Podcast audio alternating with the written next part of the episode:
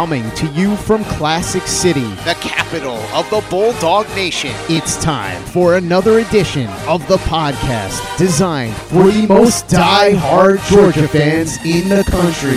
Here are your hosts, Tyler and Curtis. What's up, guys? Welcome back to another edition of the Glory UGA podcast. I'm Tyler, and back with me today is my co-host, Curtis. And before we get started today, man, I just gotta say, was Saturday awesome or what? There weren't necessarily any big-time matchups or anything like that.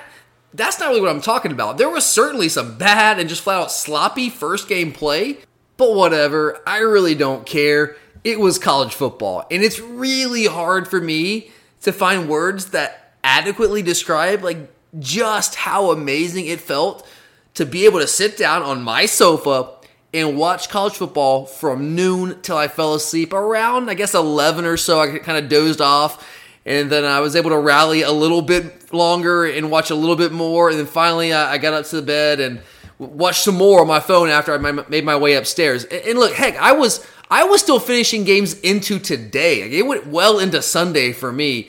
In fact, I'm still going to go back and watch the Louisville-Western Kentucky game here after I get done recording this show, so I still got more to go later on tonight. But seriously, guys, after the past 6 months, I mean, you guys know, you've been dealing with the same thing that all of us here on the show have, all the hardships, the stress, the uncertainty.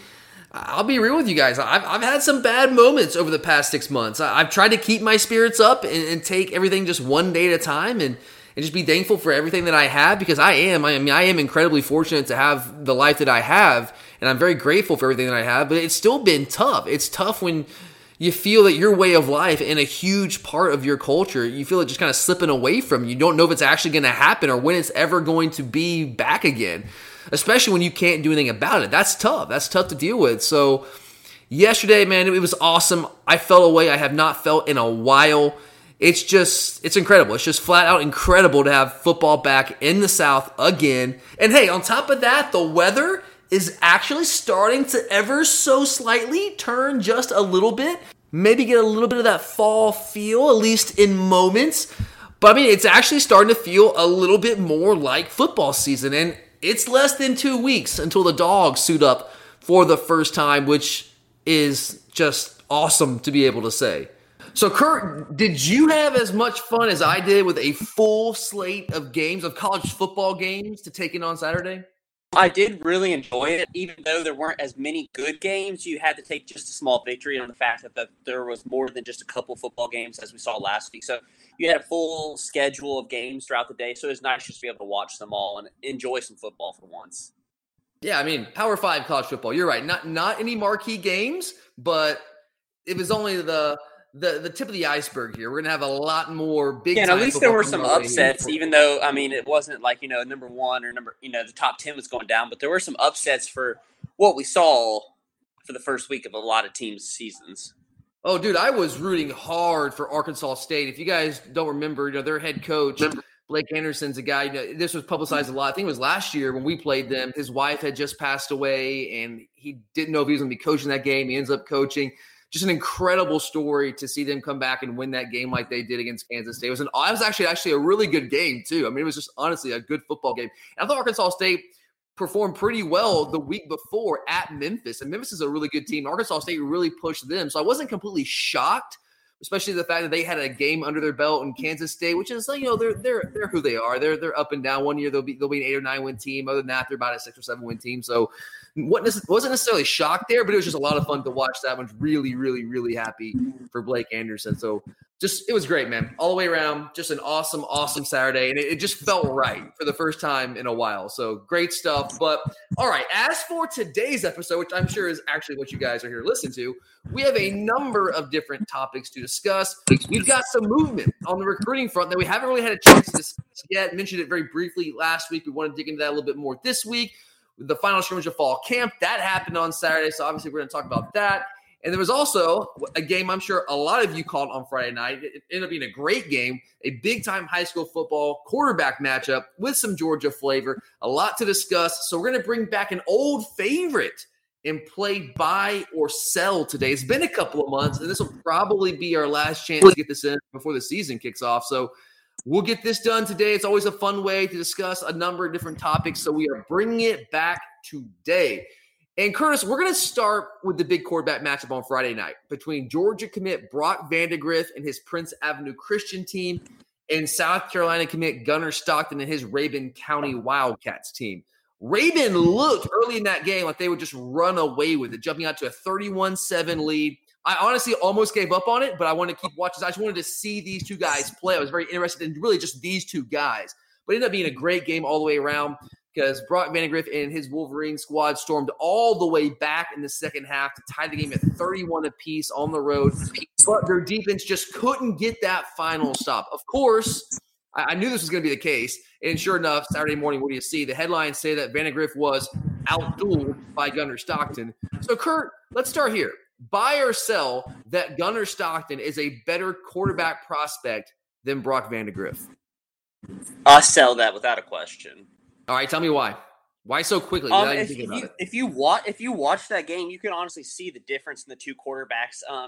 You know, there may be listeners that are from the Prince Avenue area and just in general, but the fact of the matter is you can see the difference in classifications between the two programs. You know, Prince Avenue being a 1A and Rabun being a 2A. You can see that there was a disparity between the two teams in talent, size, and just all those different things. So I thought that Brock did more with what he had than what you saw out of Gunnar Stockton. I mean, Stockton had some nice runs, but let's be honest, it felt like you could drive a Mack truck through some of those holes, especially that first touchdown run he had. Those holes were just ginormous. And then you saw, especially in the second half, when Gunnar Stockton's best receiver, that 6'4" kid, went out for a while, the offense really started to stall and didn't do as much once that happened. But I thought that Brock, yes, he made a few bad throws, but I thought for the most part he's a very consistent quarterback and just did a good job of leading his team and showing that maybe if he had some other more playmakers and things around him in general, I think that he could have done even more. Yeah, I agree with everything you said there. I would sell this also. And look, this is not to bash Gunnar Stockton. I think the guy's a really good prospect. Heck, I wish he was committed to us. Absolutely. So this is not sour grapes. I don't want anyone to think that. I think he's a really good prospect. I think South Carolina has got a really good one on their hands. We'll see if that South Carolina coaching staff can stay intact long enough to end up actually getting him to enroll. But as of right now, he's committed to South Carolina because of all the connections, which we talked about this a couple of weeks ago when he first committed to South Carolina, but they did a really good job of kind of going into detail with that on the broadcast on Friday night. But look, Gunnar Stockton, as good as he is and as good of a runner as he is, a different kind of a style of runner, but Brock Vandagriff, in my opinion, is the superior player at this point. Now, let's say Brock is also a year older, okay? Brock is – he's a senior right now, and Stockton is a junior. He's a 2022 guy. But I think as of right now, Vandagriff is the guy that I would take right now. And honestly, it's not – I know this doesn't sound crazy because if you look at the stats of that game, you're going to say, oh, my God, well, Gunnar Stockton, like, he's the guy. Yeah, he outdueled Brock Vandagriff. But to me – what I saw watching that game is that it just kind of confirmed what I already thought going into it. Yes, Gunnar Stockton's really good, but Brock Vandagriff is the superior player right now. And you're exactly right, Curtis. We have to take this into context. Not only is Prince Avenue a 1A school, they are a 1A private school. And yes, Rabun County is only a 2A school, but even that disparity, the size difference was dramatic. And when you got a running back or a quarterback who kind of acts like a running back at times, and Gunnar Stockton, who's just a big physical dude, I mean, his lower half is just thick, man. That guy's got a tree trunk of a lower half. He's going to run over some people, which he did. And there's also, like you said, just holes that Mack trucks could drive. Like you mentioned that first touchdown run he had where he kind of like he backsteps into the end of the last 10 yards, which I don't know how much I really like that, but he did that. I wasn't a fan of that. Yeah, I wasn't a huge fan of that. I know he was excited. I get it. You know, you're on national TV, but I wasn't a huge fan of that one. But he was untouched. Like, I don't think there was anyone within like 10 yards of him. But to his credit, nice run. And look, he's a solid passer. He's just here's what I would say compared to the two. Brock Vandagriff right now is head and shoulders above the better passer. There's no doubt in my mind. I actually would argue that Brock Vandagriff, and Kurt, tell me if you disagree with this, because I think some people would disagree with what I'm about to say. I would argue that Brock Vandagriff is the better athlete. I think he's faster. I think he's quicker than Gunnar Stockton. Yeah, I actually do agree with that because Stockton did a good job, you know, especially once he got his steam going full speed. You know, he's a big 220-pound kid already, so he's hard to bring down. But the one thing that really stood out to me was the elusiveness of Brock Vandagriff. You know, the one run that really stood out to me, it's like a 3rd and 4. He pulls it on the read, and there's nothing, absolutely nothing to his left yet he runs backwards and somehow ends up gaining almost 10 yards and gets the first down. And that run really stood out to me. I was like, wow, this guy has some really good lateral quickness. Absolutely. That play absolutely stood out to me as well, because I thought he was dead in the water. That was a key moment of the game. I thought he was dead in the water. I think they ended up getting the game-tying field goal on that drive. Is that right, or is late in the fourth quarter? I think it was that drive, yeah. I know they got points off of it at least. I'm pretty sure it was that drive that tied the game with that field goal. And I thought that was the big play. It was a big moment. I thought he was dead in the water on that. Honestly, he probably shouldn't have pulled it there, but I think he wanted to have the ball in his hands on that play.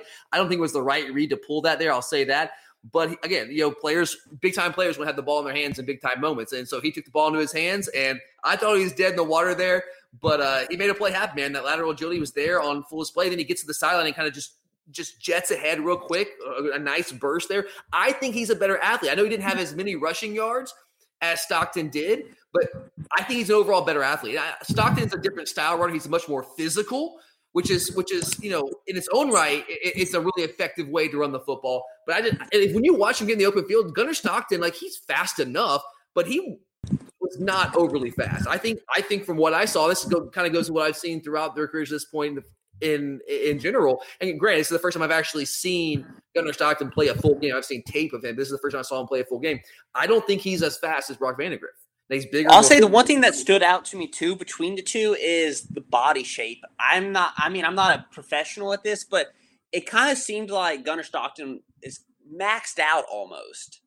And there's not a lot of room. I mean, he's what, 220, 225, so he's bigger, but he's only 6'1". He's got a smaller frame. Yeah, they had him at 6'1", 220, and Brock about 6'3", and you could see Brock looked bigger. And I mean, yeah, he didn't have the weight on him, but he had the frame to grow into it, which I think is what you have to have when you're going into college. Because, I mean, I'm not saying that Stockton can't get stronger and things, but I just like the fact that he's not fully developed quite yet.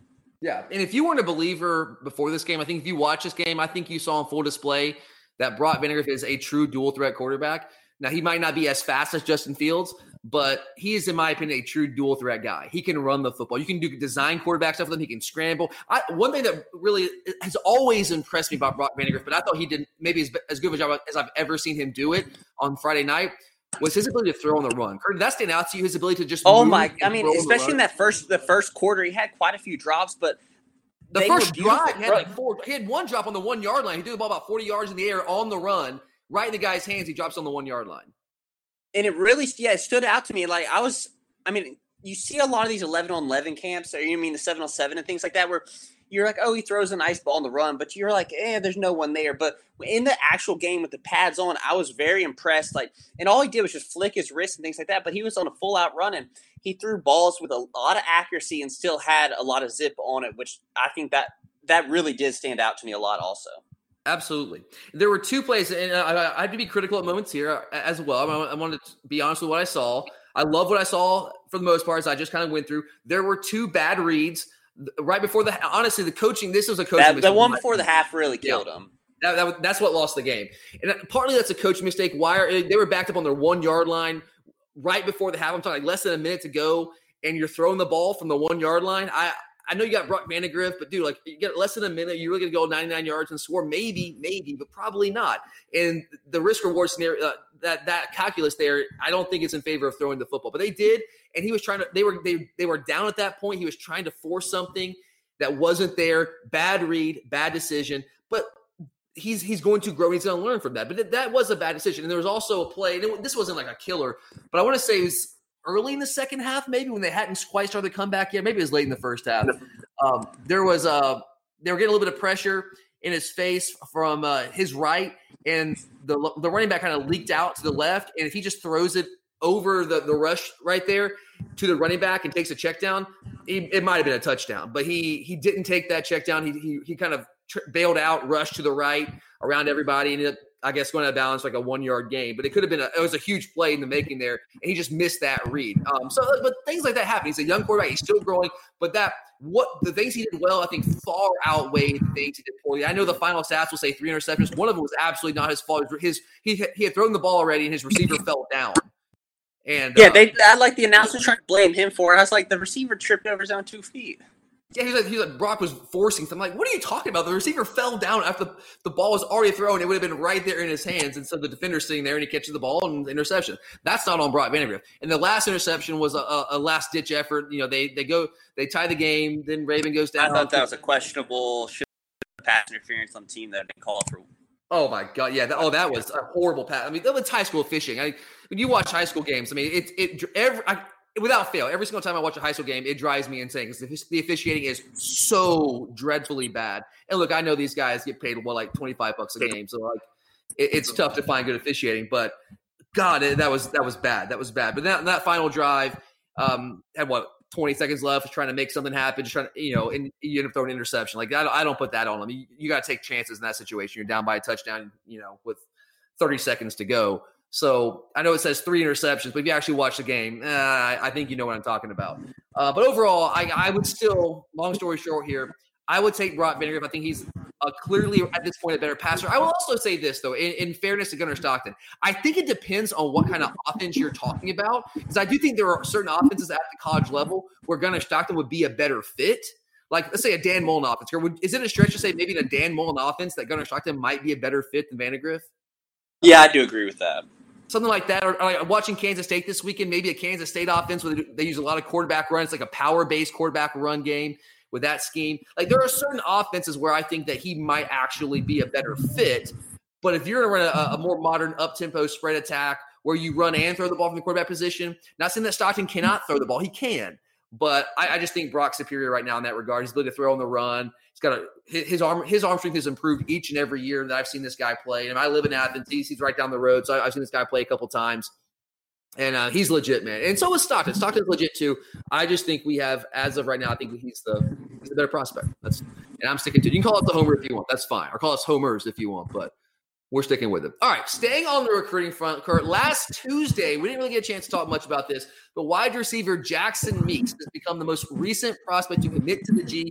He's a 6'3", 200-pound wide receiver out of Alabama.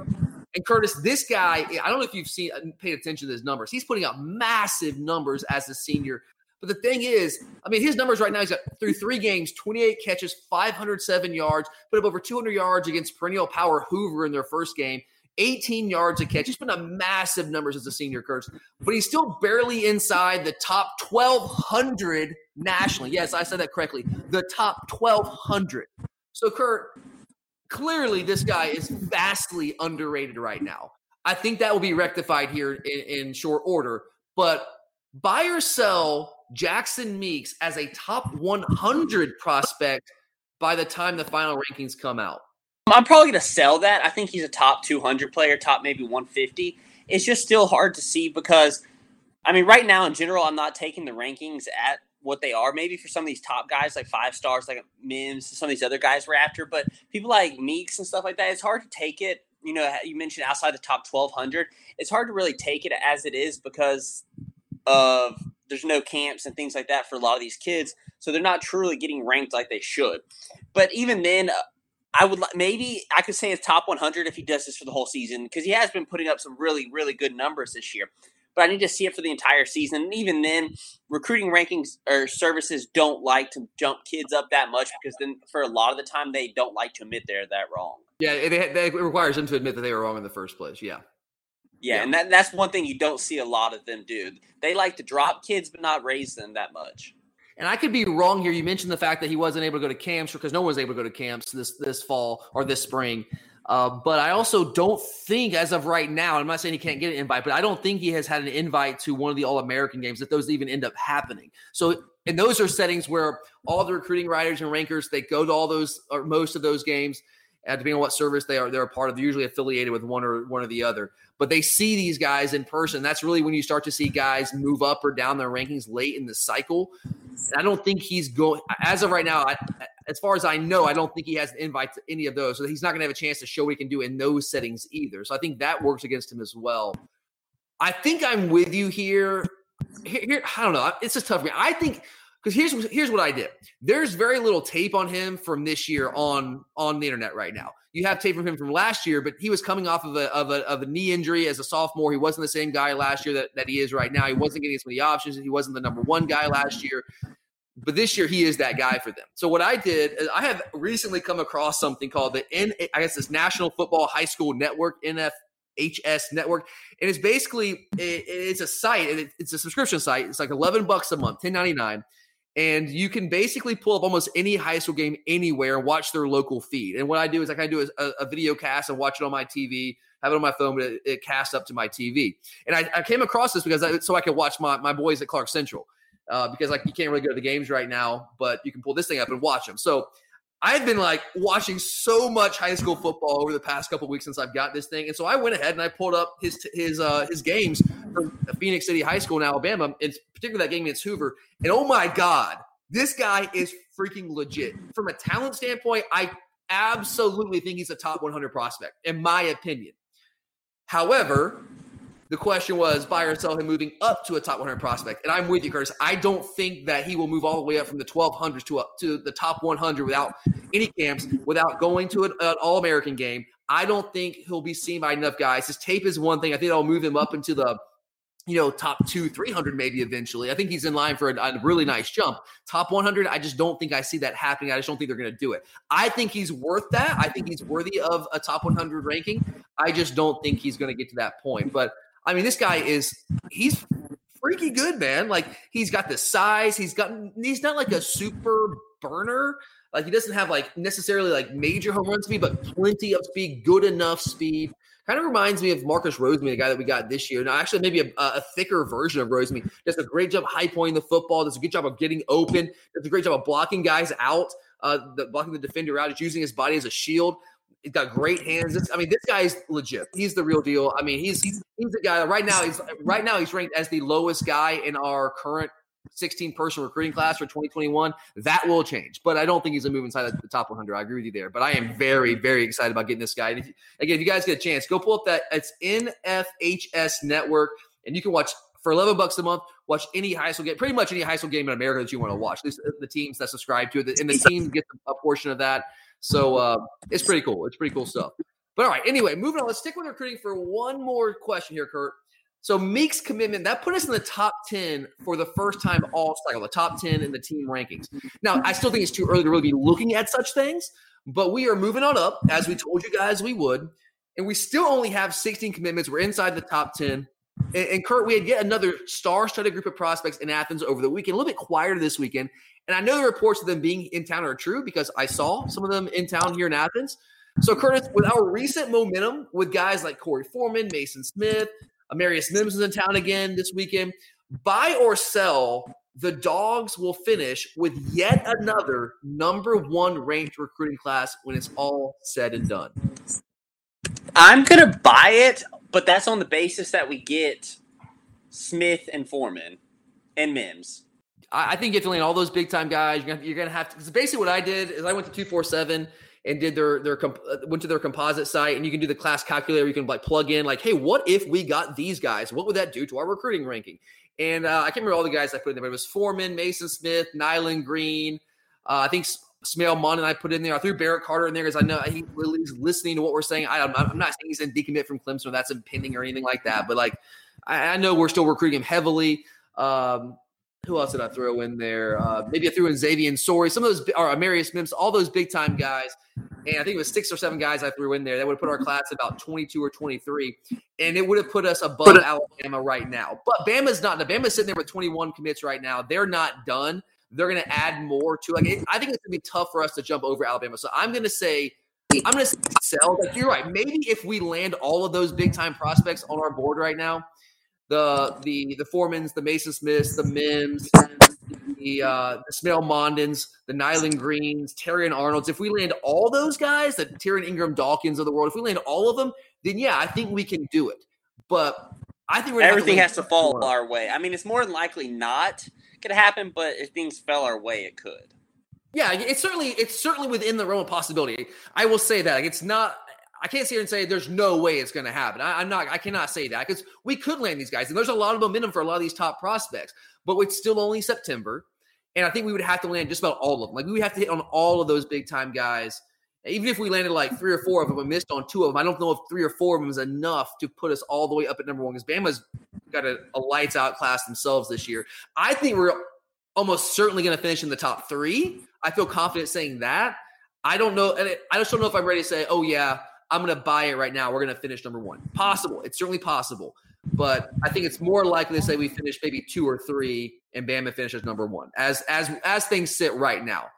But we're putting ourselves in a good position. And I love what Kirby's doing now. Like, it seemed like early in the process with this whole coronavirus recruiting situation that we're in, that we were kind of feeling things out. Kirby, do you get the feel that maybe our coaching staff's kind of getting the hang of how to recruit in the era of coronavirus now? Yeah, I think you could say that. And I think the biggest thing too is the kid, you know, it all depends on the kids also. Yeah, absolutely. Like, can these guys get on campus? I mean, some of them can, some of them can't. Like Corey Foreman coming all the way from California on his own dime. That's great. But like, you gotta be willing to put up the money and the time to come make these trips. But a lot of them are. And look, we're in really good shape. And speaking of Brock Vandagriff, talked about him earlier. He's done an outstanding job of kind of being that leader since he lives here in Athens, more or less. I guess it's technically Bogart over there, but technically Athens, and are close enough to Athens.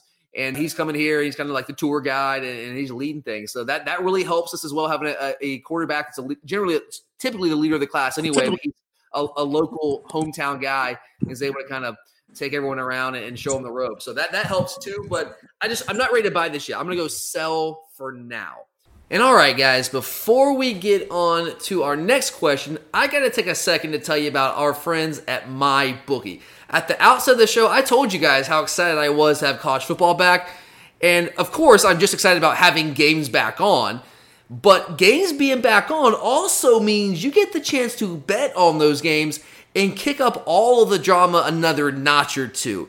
The start of the college football season, it means winning season returns at MyBookie. And winning season means doubling your first deposit. You can't beat that. Winning season means watching live sports and betting live. College football is back, man. It is back in a big way. The SEC season will get started here in less than 2 weeks. The NFL is back. Yeah, the Falcons got destroyed. But hey, winning a little money each week helps ease that pain, right? So go ahead, get in on the action today. Use promo code OVERTIME and you will double your first deposit. New players get up to $1,000 in free play, which is going to add much more excitement to the entire process because you got more money to play with. Bet with the best this football season for your chance to win big. Again, use promo code OVERTIME and double your first deposit.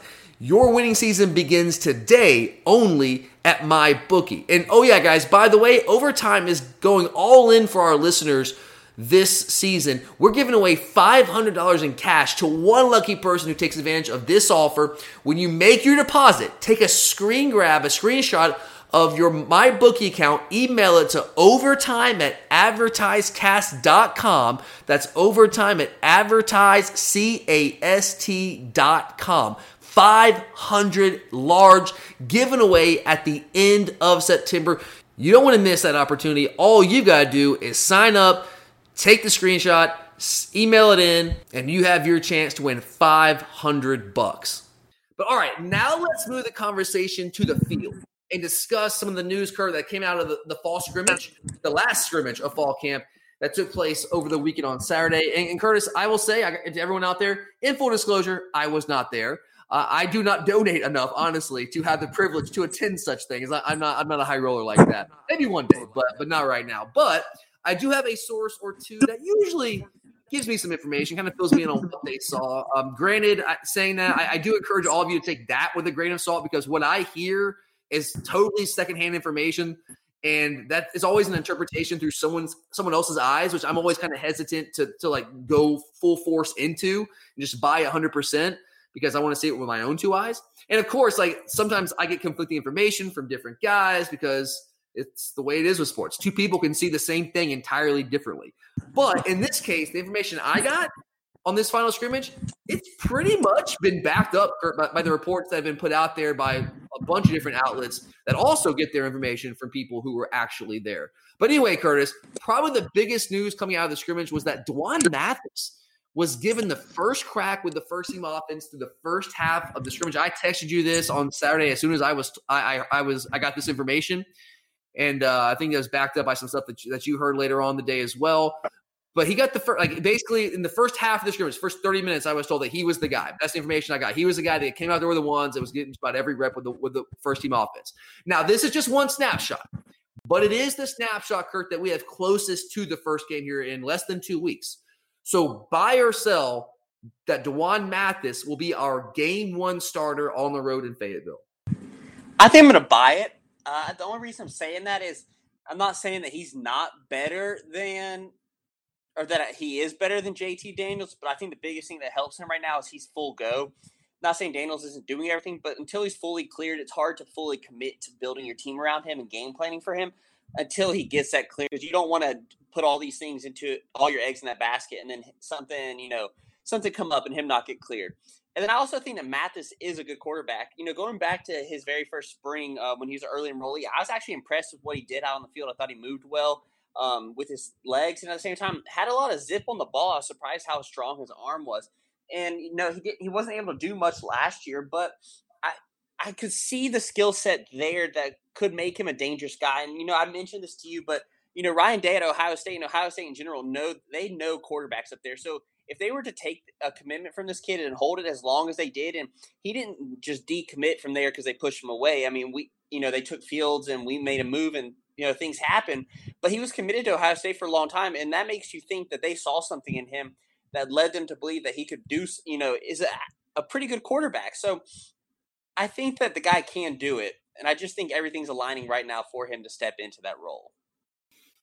Well said. You mentioned G-Day back in, 2019, I guess, when he was an early enrollee. And I was actually absolutely blown away by how well he moved in that GA scrimmage.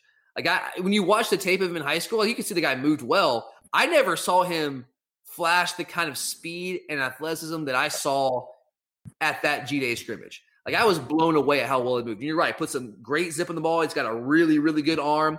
Obviously, he was still completely green and learning on the fly there. But he's had a year in the system. And obviously, you're right, he did not get to do much last year, but that doesn't mean he wasn't sitting there taking mental reps and making the most of a tough situation, which clearly it seems like he did. And I just kudos to him. I mean, what an incredible story. If he does end up being the guy, what an incredible story. My my wife is rooting really, really hard for him. And I have to say I am too. I mean, I want the best guy to play. I want the best guy for Georgia to be out there. But if it happens to be D'Wan Mathis, that would be a really cool story, man. It really will be. But here's the thing. So, yes, he did get, from everything I've heard and was told, and all the reports are coming out there, he got the first go with the ones in the first half of the scrimmage on Saturday. But, Kurt, is it possible also that maybe this was a chance for the coaches to give him his opportunity with the ones to see what he could do? Hey, here's one last chance to show us what you can do. Convince us that you're the guy. Maybe they feel like they know more what they have with Daniels. And with a young guy like Mathis, maybe they're just going to give him that opportunity. Is there any possibility that could be what's going on? Or just actually do. I think that's a fair argument also, because that thought came into my mind. Because at the last scrimmage, the only two people that were – I mean, outside of the goal line situations when Mathis was getting reps, outside of that, almost the entire reps were going to Newman and Daniels. So it's not like Daniels is just all of a sudden not going to get reps after him and Newman were sharing the reps in that first scrimmage. So it led me to believe they want to try to – I mean, I'm not saying this is my belief, but I could see the argument there that they wanted to give Mathis a shot with the ones to see what he could do, because he hadn't really had a chance to do much with the ones. And if he's truly the guy that's competing with Daniels for this job, you need to see what both of them can do with what your talent's going to be on the field. Yeah, and that's why I agree with you. I'm not saying that's the way it is. I'm not saying it is, but the argument is plausible too if someone was to raise it. Yeah, I just think that's something to consider, because I know when I heard it, like my first reaction was, I think when I texted you, when I got the information that I was told was, hey, I think D'Wan Mathis is going to be our quarterback. And so that was my initial reaction. But I thought about it more over the past 24 hours. I was like, okay, well, maybe that's the way it is. And I think that's probably the most reasonable way to look at it based on the information that we have, which admittedly is not much. But maybe it's just the coaches trying to give him an opportunity to show what he can do here, and no decision has been made. Maybe he's not leading. Like I don't know what to read into it, honestly. I just don't know what to read into it, because if he is getting all those reps exactly like you said, you made a great point there. If he was getting all those reps in the first half of the first team, that's a big jump from him to make in the past week and a half, 2 weeks since Jamie Newman's moved on and decided to opt out, because what we were hearing is that he got like a in the first scrimmage, a series or two with the ones, but it was really more so Newman and Daniels that were splitting the reps. So if he's made that big of a jump, that's awesome. Good for him. That's incredible. But I think it's also possible that maybe there's a different explanation. I don't know. I think what you said about Daniels as the injury, Curtis, I think that might be the best explanation here. And maybe the explanation is that Mathis is just a better guy, and he's the guy that's going to be. Yeah, but there's a lot of theories that are out there, and they're all very plausible, to be honest. Yeah, and I just, like, again, without being in there, in the meetings, knowing what's going on, I don't know. It's tough to know. I'm just trying to look at this from as many different angles as I can to try to get a read on this. But I do think if you look at JT Daniels and the fact that he has not been fully cleared yet, as far as we know, you're right, Kurt. We're less than 2 weeks away. I mean, Saturday was the 2-week mark from the first game. I mean, we're going to start prepping for Arkansas. I mean, I'm sure we've already started behind the scenes, but the team will probably start prepping for them starting Wednesday or Thursday this week. And you're going to have a guy. I'm sure Kirby probably won't name it publicly, but you're going to have a guy who's taking the majority of the snaps, the ones. And if you aren't sure that JT Daniels is going to be cleared, even if you think he's going to be cleared, because Kirby has said, yeah, I think he's going to be cleared. We expect him to, but we're waiting. That's not my decision. It's Ron Corson and his decision. But even if you think, you don't know. And if you don't know, I mean, as detail-oriented as Kirby Smart is, he is not going to go into that game with all his eggs in the JT Daniels basket if he hasn't fully been cleared. So I think that is something to really pay attention to here. I think that could have been the impetus behind all this. I'm not saying that that's the case. It could just be that D'Wan Mathis is the better guy right now. He's impressing the coaches more. That certainly could be the case. But I do. It's hard to imagine that JT Daniels' injury doesn't have something to do with the fact that he has not been cleared all the way. He's moving, he's practicing, he's scrimmaging, but when you haven't been cleared all the way for contact and you got a game in less than 2 weeks, that could impact what this quarterback situation looks like early in the season. I think it absolutely could. But I think we're in really good hands. From everything I'm hearing, both guys are really impressing. And I just want the best guy to win. Whoever it is, I want the guys who can go out there and do the best job for Georgia. And if that's Mathis, that's incredible. What an awesome story. And if it's Daniels, that's awesome too. Just want the best guy out there. But all right, Kurt, from all accounts, including those that I got, it was also a big day for freshman wide receiver Jermaine Burton. I heard he had a massive day, also opened the scrimmage with the number one offense alongside George Pickens. So, Kurt, buy or sell that Jermaine Burton, as a true freshman wide receiver, will be better this year in his freshman season than George Pickens was as a freshman last year? I'm going to sell it, and I think the biggest reasoning for me is the fact that I think that we have a few more receiving options this year than we did so last year. I think it depends on how you take this question. If you take it as, will Burton put up better numbers than Pickens put up last year, I would urge you to be cautious with that if you're going to buy that, because the difference is George Pickens is on the team this year. Yes, we had Lawrence Cager last year, but Lawrence Cager was in and out of the lineup. We did not have a true number one guy that was kind of like the go-to guy already outside of Cager. And again, he was hurt most of the year. This year, we have Pickens. He's that guy. So is Burton going to get as many looks as Pickens did last year? Does that make sense, Kurt? Yeah, and that's what I'm saying. Like, I just don't know if he's going to get the targets. Yeah, I think that's fair. So I think if you look at it from that standpoint, like, will he put up the same numbers? Maybe not. And I'll also say we have a different offense this year. Maybe we throw the ball a little bit more than we have in the past. Maybe we're not 60+% run like we have. I mean, times we were like 65+% under Jim Chaney. Maybe we throw the ball more and there's more opportunities to go around. So maybe that helps them put up those numbers and maybe surpass what Pickens did last year. But I when I watch Jermaine Burton, and I have not seen him here since he's been in Athens, but watching his tape, like, this dude, I think you can argue, and he might not be as naturally physically gifted as George Pickens. I think there's an argument to be made. If you watch what these guys did at the high school level, when I was watching Pickens come out of high school, watching Burton come out of high school, I think you can make the argument that Burton is the more polished prospect coming out of high school. Is that crazy of me to say, Kurt? No, I honestly believe it. Personally, I also think that Burton is a more polished route runner, and just in general, just his receiving skills. Yeah, I think coming into the college level, from a technical standpoint, I think Burton is ahead of where George was coming in last year. I think Pickens is the more physically gifted guy, and George made a lot of strides throughout the season in terms of doing things, all the little things, the nuances of that position, becoming more of a technician at that position. It wasn't just relying on his incredible physicality and his ability to make those incredible catches, that athleticism that we saw early on last year, as early as week 2. But I think Burton might be the more polished guy coming out of high school. But again, Pickens is already on the team. He's already kind of established himself. We didn't necessarily have that established guy last year for most of the year, so Pickens was able to get more targets, especially late in the year once Lawrence Cager goes down. He's out of the picture. But unless Pickens gets injured, he is in the picture. He's in the equation. He's that guy from week one, hopefully through the end of the season. So will there be as many touches go around for Burton? I don't know. But and I pose this question to you, Curtis. So I'm going to sell this. I'm going to sell this for those reasons I just put out there. I pose this question to you, Kurt. I'll put it out here on the show. What if Jermaine Burton is actually better than George Pickens? What does that mean for our offense this year? It's going to be very deadly, in my opinion, if we have two guys, especially one that may be better than the one that we expect to be our leader this year. Yeah. And look, I'm not saying that Jermaine Burton's going to be better than George Pickens, but like it's possible. So what if he is as good as George Pickens or better than George Pickens this year? My answer to that question, to answer my own question, is we're winning the national title. We're winning the whole damn thing if he is that good. If he is that good to where he is better than George Pickens, yeah, we're winning the whole thing. With our defense, with two options at receiver, with more athleticism at quarterback, two running backs, I'm really excited to see what can do in this new system, the totally new offensive coordinator. Yeah, I think we're winning the national title if that's the case. Don't get ahead of myself, but if that's the case, not saying it is, but if it is, then watch out. Watch out, everybody. All right, Kurt, let's end with this one here.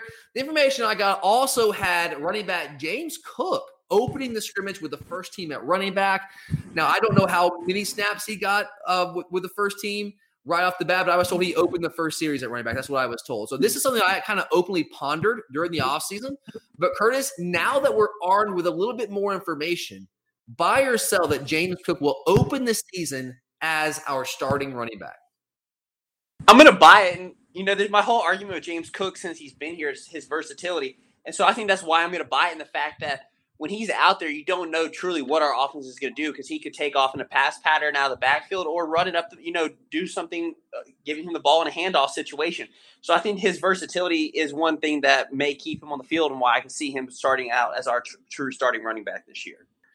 It's certainly possible. It's another one of these things. I'm not going to argue with it if you're buying it, because it's certainly possible. And, hey, I was the guy who was openly asking this question throughout the offseason, like, hey, is it possible that James Cook might be a better fit for our offense than Zamir White, even though we all love Zamir White? I think he's a great player, but with this new offense that we're bringing in, maybe James Cook's a better fit for that, especially in the passing game. But I'm going to sell this right now because everything I've heard, I've heard glowing things about both guys, Zamir and James Cook. I've heard both these guys are killing things. And I've said all offseason that if Zeus got back to 100% off of the two knee injuries, then I still think he'd be the guy. If everything that I am hearing and being told is that, yes, he is back to being that dude right now. The short area quickness, the burst, it's all back. Still running the same power we saw last year. We shouldn't see that from him last year. He was coming back from the injury. He was only a year out. But I haven't seen it. What I'm told is that, yes, he is that guy right now. And, I always hesitate because I like to see things with my own two eyes, but I'm hearing some really positive things about both the guys. James Cook, from what I hear, is a guy that looks totally different and that we're going to find a way to use him in ways that we should have been you and I were arguing all last year, Curtis, that we should have been using him. I was watching games this past weekend and watching teams use their running backs in different ways out of that backfield, the passing game. I'm like, oh, my God, how do we waste this guy last year? But we did, especially when we didn't have we had no receiving options outside of Pickens, really. We still couldn't find a way to get James Cook more involved than we did. But I think here's what I would say. I think it depends, honestly. I think it's close between the two. I think they're both going to have their role. I think they're both going to get a ton of touches. I think it just depends, like, who comes out there first on, the 24th when we play Arkansas? Or the 26th, I guess, when we play Arkansas? Whoever comes out first, I think it's going to depend on the package and the personnel grouping. That as we say, that really, it's not like we go out there saying in our true depth charts, if you've ever seen a Kirby Smart depth chart, no one is truly designated as number one or the start. Yeah. Brian Herring got a couple starts last year over DeAndre Swift, and we know that Swift was the guy throughout most of the season. Like, we know that, right? So, even if Cook comes out there with the first play of the game against Arkansas in a couple weeks, that doesn't mean that he's going to get all the carries or that he's going to be the starter the rest of the way. I think it could just be packages. If we want to come out the first play of the game when we script our first drive, and that first play in the script happens to be a play that involves getting James Cook involved in the passing game, then he'll be out there. If it's not, then it'll be Zeus. I don't know if there's a starter right now. I don't know because I'm not in the meetings. I don't know. But everything I'm hearing is that these guys, it's 1A. It's 1 and 1A right now. It just depends on the grouping, the personnel grouping that we come out with, the package that we use, what we want to run that first play. But it certainly wouldn't shock me. I'm not going to argue with you if you buy it. But right now, I still think Zeus is probably going to be the down after down kind of guy between the tackles. So I'm going to sell it for now. Wouldn't shock me. But I'm going to stick with Zeus right now based off what I'm hearing. But it wouldn't shock me at all. But all right, guys, that does it for us today here on the Glory UGA podcast. We really appreciate you guys taking time to listen to the show here today and support us as we get closer and closer to this 2020 Georgia football season. I can't say college football season because that's already here, but the Georgia football season is just a few short weeks away, and we cannot wait for it to get here. We've got some great stuff coming up over the next couple of weeks for you guys, getting you ready for that point. We're going to have our Scouting the Enemy Florida edition later on this week. We're also going to have our preseason picks that we're actually probably going to push that back to the first show of next week, the first show of actual game week. Then we'll do our Arkansas preview, kind of our Arkansas Scouting the Enemy episode, which will kind of function as our preview episode as well. And that will lead us into our first Picks of the Week episode that we will be running at the end of next week. And yes, guys, the plan is right now to absolutely have a different listener serve as the guest picker each and every week. We had a lot of fun with that last week, and we'd love to get you guys on and interact with you. And it's really just a very small way to say thank you for all the support you guys give our show throughout the entire year. So we're really excited about that, and we will be back later on this week. But thanks for listening, guys. For Curtis, I'm Tyler, and as always, go Dogs!